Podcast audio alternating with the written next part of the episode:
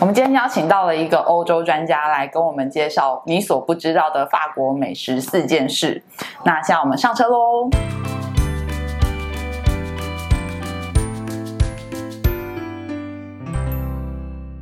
大家好，我是站长娜迪亚。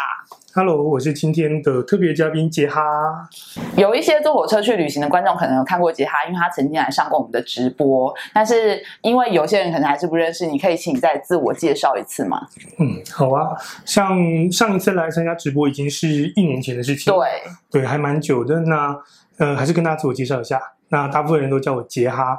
那杰哈这个其实名字啊，它是来自于法文，就是杰哈。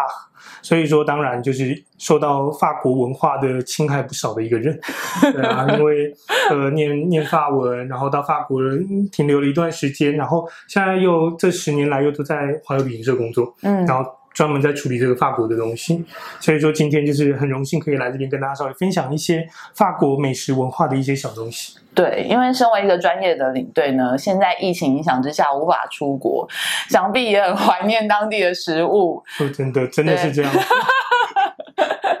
那我们来分享第一件事情，就是呢，大家有没有觉得为什么法国的糕点都很硬？呃，其实，在台湾吃到的法国糕点啊，它其实我们最常容易看到，像我刚刚坐捷运过来。转角经过星巴克，就顺便看到了里面有一个叫做可丽露的，嗯，刚刚那类。那这个可丽露就属于西南边这边的东西。它这个可丽露可以说是那个你在吃起来，人家说会比较呃硬一点、硬质点、有嚼劲一点的原因，因为它那个时候他们的呃制作方式呢都是用蛋黄。直接下去跟那个面粉再下去做调和的。那通常来讲，你只要碰到糕点类，像我们台湾人喜欢吃的那种戚风蛋糕等等，这些其实都来自于日本。喜欢吃软的话，就会加入比较多的蛋白，然后他们这个面粉等等这个比例上面就会稍微做调整。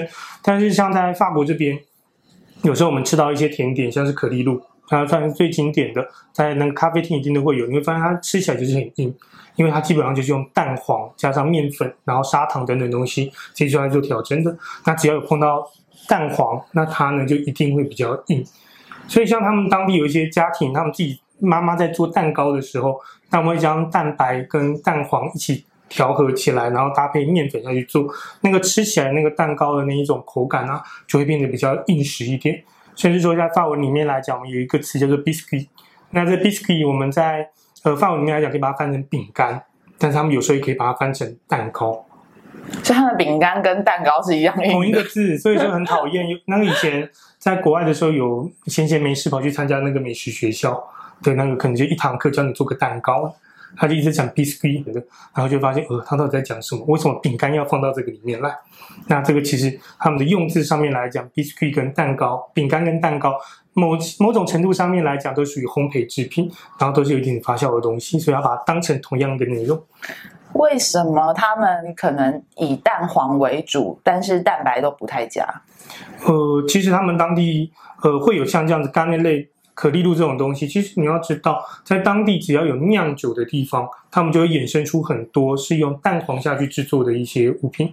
举例来讲，我们讲到的可丽露，它的这个来源叫做西南边的波尔多，这个波尔多地区它是产酒的地方。从自古以来，他们在酿酒的时候就有注意到。蛋清就是蛋白的部分，他们可以拿来当做去酒渣的一种吸附物，所以当他们在酿酒的时候，希望说可以把这一个酒渣等等东西直接吸附起来比较好清理，他们会把蛋黄、蛋白全部拿去用，那剩下的蛋黄怎么办？只好拿来做料料理，拿来做甜点。所以可丽露它的产生为什么是用蛋黄下去做？非常少的比例的蛋白，甚至没有蛋白，就是因为这样子。那像这样子一个状况的话，我们来到北边的诺曼底那个地方，有一个非常有名的景点叫圣米歇尔山。嗯，那个地方的话，他们的地方菜一个是羊肉，另外一个非常道地的就是布拉妈妈的烘蛋卷。他们的烘蛋也是一样的意思，他们在这个地方，他们呢为了要酿酒，所以他们会把蛋白等等的东西就拿去制作酒，那剩下的东西蛋黄就拿来做料理，这也是其中的蛋料理。那我有听过一种说法，就是说呢，你要看一家面包店，它这个厨师功力如何，你只要吃吃看它的法国面包就知道了。有听过这种说法？呃，有这种说法，因为其实法国的所有的糕饼里面，就是所有的面包面粉制品里面最有名的就是他们的这个长条面包，或者叫长棍蛋糕，啊长长棍面包，它法文叫 b u c k e t 就是棍子的意思。stick，那这个长棍面包的话，因为他们在以前法国，他们在所有的东西都是有严格的管制，嗯，不管是你的制作方法、添加的内容。这个话，假如说有机会讲到酒的话，你会发现他们那个酿酒的工法都是固定的，都是有法令规定的。这个长棍面包也是有这个法令规定，所以它在酿、它在制作的过程中，它就变成有原料的部分就是面粉发酵的东西，就是他们的那个酵母。然后再加一些盐等等的，直接这样加做下去。然后上面呢，要要用刀子切啊，那只能切单数啊。然后一定要有两个颜色啊，像黄色跟比较深层的那种呃橘色的那种感觉。那据说啊，像在那个拿破仑时代，那就有严格的规定，就是一定要磕几刀，那要烘多久等等的。所以像这个常规面包，因为它的。呃，过程比较单纯，相对之下单纯，所以说对于那一种呃糕饼师傅、糕点师傅，他们的功力就非常非常的考究。我发现法国人好像蛮喜欢吃海鲜的。嗯，对，因为法国来讲的话。呃，当然，法国土地面积台湾十五倍大，但是它的位置呢，刚刚好是整个西欧的正中央，它是国土最大的一个国家，刚好三面环海。南边就是地中海，也就是我们常说的这个未来海岸的地方；西边这个地方我们叫做大西洋岸，也就是大西洋的区块了。北边的话呢，嗯，就是靠近这个英吉利海峡，也让它比较接近北海的一个范畴。所以说它有三面环海，那这些环海的地方，大部分在夏天都是属于度假胜地。于是乎，就变成度假等于要到海边玩，然后来到海边玩要吃当地的东西，就变成海鲜。所以以法国人来讲，有认识的法国人，他们最喜欢来台湾吃吃东西是海鲜，因为他们当地海鲜贵。那法国人在当地的话，他们很喜欢吃的是什么？吃生蚝。他们生蚝的话，可能喜欢来到这个布列塔尼北海这边的生蚝，然后直接就滴那个柠檬汁，然后直接开始吃。他们很喜欢吃海鲜，有时候我们都开玩笑啊，呃，台湾小孩子考一百分都是吃牛排，他们当然考一百分去吃海鲜盘，他们有一个海鲜拼盘，各种海鲜都会有，然后里面绝对不能错过就是他们的生蚝。所以意思是不是说，你要经济上稍微有一点能力的人，你才能够去度假，然后才会吃到海鲜，嗯、所以这个连接是这样建立起来的。有有有这种感觉，就是嗯，那是一种。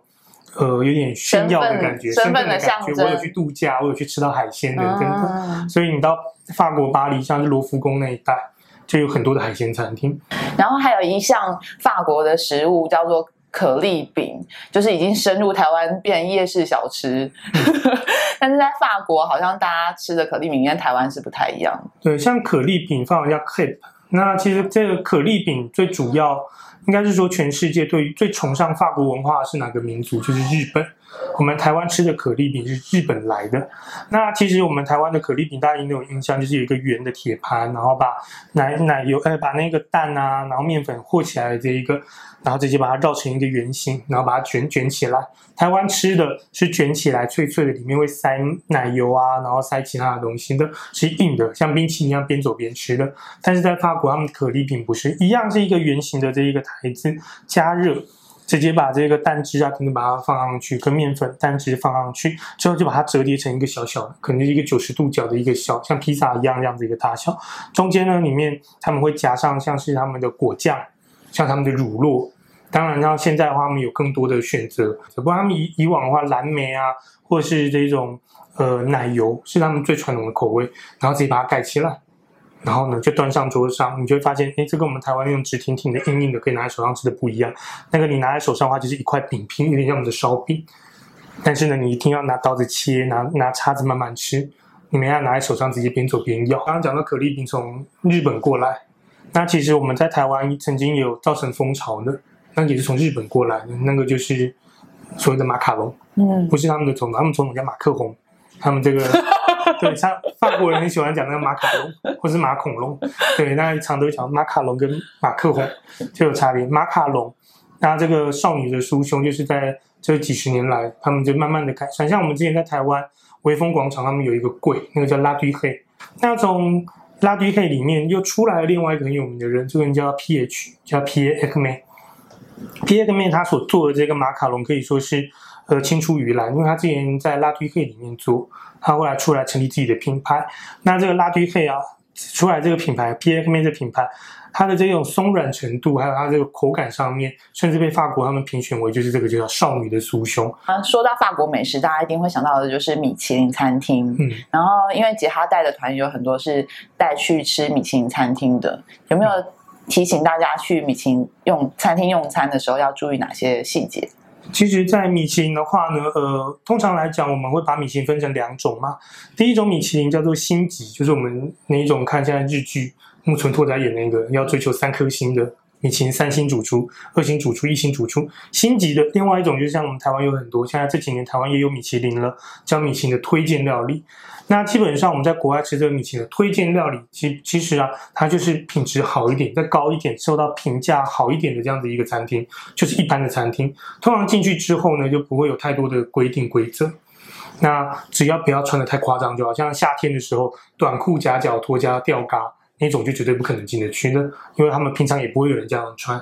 那他们一般的，我们的一般的服装进去就可以了，休闲服等等都 OK。但吃到米其林星级的料理的话呢，就要稍微留意一下。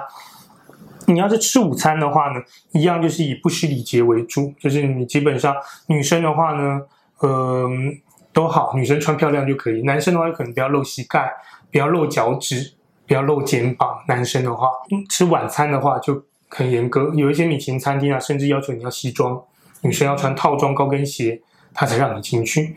那在米其林餐厅星级的餐厅里面用餐的话，其实我们台湾人比较容易不能接受的习惯是什么呢？法国人的餐是一道一道上的，也许午餐我们吃三道菜、吃四道菜、五道菜都 OK，但是当我们吃到一个晚餐，晚餐对我们来讲是很正式的料理，可能会有五道菜、六道菜、七道菜，七点开始吃，可能要吃到十点、十一点。餐桌上的时间就是给大家聊天的，聊天，然后呃，就是说天道地，然后聊聊近况，然后抱怨一下那个社会啊等等的各种话题都有。所以餐跟餐中间那个一道菜跟一道菜中间的时间可能会比较长一点。我们台湾人你们也知道，就是吃合菜吃习惯，一次八道菜全上，半个小时内全部吃完走人。在他们当地，抱歉，可能要吃到三个小时、四个小时都有可能。那我们台湾人比较容易犯的一个呃习惯。怎么样呢？就是在等待餐的同时，手机全部拿起来，开始划手机了，然后都不不讲话，不讲话，然后桌子 上面在自己的世界，桌子上面就看到全部人都在低头，然后菜上来之后呢，不是人先吃，相机先吃。这是其中一种状况。第二种状况呢是怎么样？就是等待同过程中太无聊了，手机又没电了，然后开始站起来走一走，看一看这家餐厅哪里漂亮啊，这个摆饰很好，走来走去就走到别人的桌子旁边去了。这个其实对他们当地来讲就感觉不是很好。再来的话呢，也有人就是诶，这太漂亮要拍照，就把当地人也拍进去了。他们当地人注重隐私是不能不可以的。那可以分食吗？就是你。跟我的交换，那分食的部分的话，他们比较少，因为通常来讲，在一开始他就问你要吃哪一种类型的。当然，你跟着团体出去，你可能没办法，就是现场马上决定要吃什么。嗯，那当然，我们是观光客，分食的话呢，他们都会睁一只眼闭一只眼，是还可以的。但是至少不要就是盘子直接拿起来，然后直接移到那个桌子另外一侧去，或者这不是很有礼貌吗？就是女人不用站起来，然后盘子传过去，在桌上直接。半半站着的状况，弯着腰，然后把它递到远方去，那种就不太好看。常常会碰到，大家就是夫妻分食啊，等等。坐在旁边的人，坐在旁边的比较少会一样约到很远的地方。那当地小餐馆有可以这样子，但是在米线餐厅还真的比较少看到像这样子的一个状况。感谢杰哈今天来参加我们的节目。谢谢。如果喜欢今天的内容的话，欢迎帮我们评分五颗星，也别忘了要订阅哦。拜拜。